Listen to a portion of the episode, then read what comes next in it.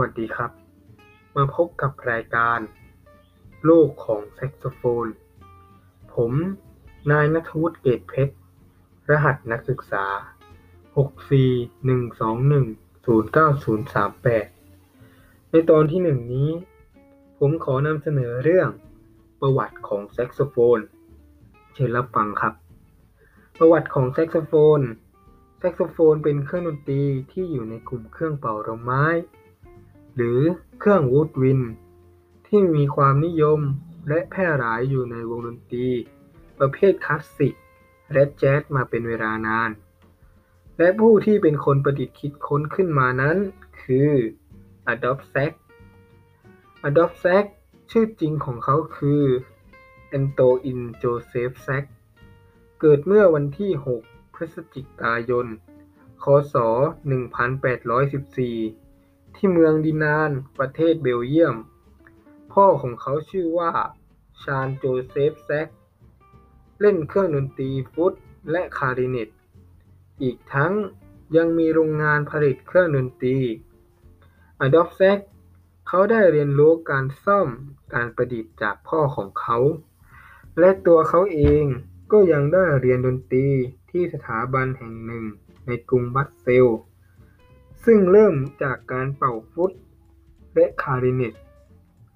ในช่วงปีคศ 1842 ถึง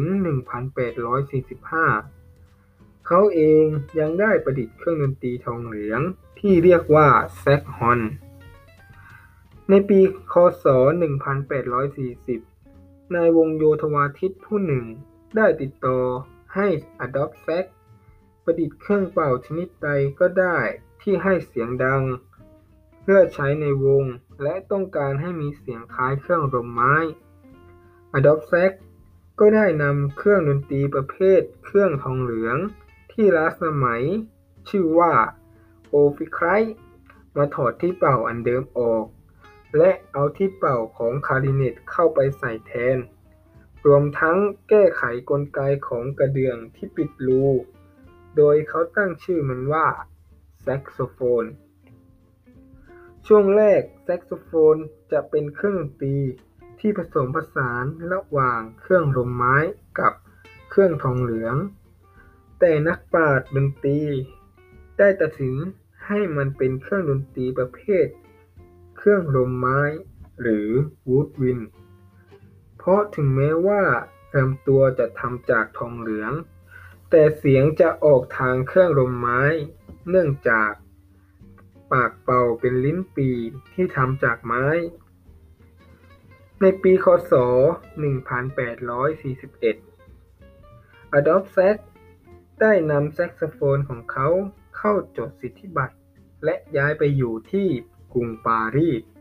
เพื่อขยายผู้ชมให้มากกว่าเดิม และกว้างขวางไปทั่วโลก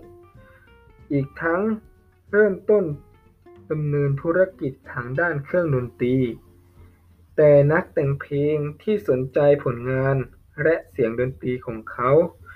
ยังมีน้อยมาก อีกทั้งนักดนตรีคลาสสิกส่วนใหญ่จะไม่ยอมรับในสิ่งประดิษฐ์ของเขา ในปีคศ 1845 รัฐบาลฝรั่งเศสต้องการแต่งทำนองเพลงเพื่อควบคุมวงโยธวาทิต ของทหารราบให้มีความพร้อมเพรียงกัน ซึ่งอดอล์ฟแซกเห็นว่าจะเป็นการแสดงประสิทธิภาพของแซกโซโฟน เขาจึงได้เสนอเครื่องดนตรีที่เขาประดิษฐ์คิดค้นขึ้น ให้กับรัฐบาลฝรั่งเศส ให้ประชันกันระหว่างแซกโซโฟนกับเครื่องดนตรีดั้งเดิมของกองทหารราบอดอล์ฟแซก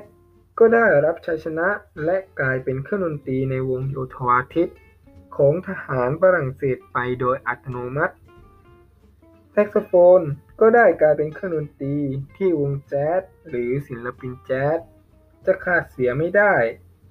และยังเป็นที่นิยม ในการบรรเลงบทเพลงคลาสสิกสมัยใหม่ด้วยอดอล์ฟแซกเสียชีวิตในวันที่ 4 กุมภาพันธ์ คศ 1894 ที่กรุงปารีสเมื่ออายุ 79 ปี ต่อมาในตอนต้นของคริสตศตวรรษที่ 20 บริษัทแฮนรี่เซลเมอร์แห่งปารีสได้ซื้อร้านของ Adolphe Sax มาดำเนินการแทน และได้ผลิตแซกโซโฟนยี่ห้อเซลเมอร์ครั้งแรกในปี คศ1920 ก็จบกันไปแล้วนะครับสำหรับประวัติของแซกโซโฟนสำหรับในตอนต่อไปจะเป็นเรื่องอะไรนั้น ขอให้ติดตามกันต่อในครั้งหน้าสำหรับวันนี้ สวัสดีครับ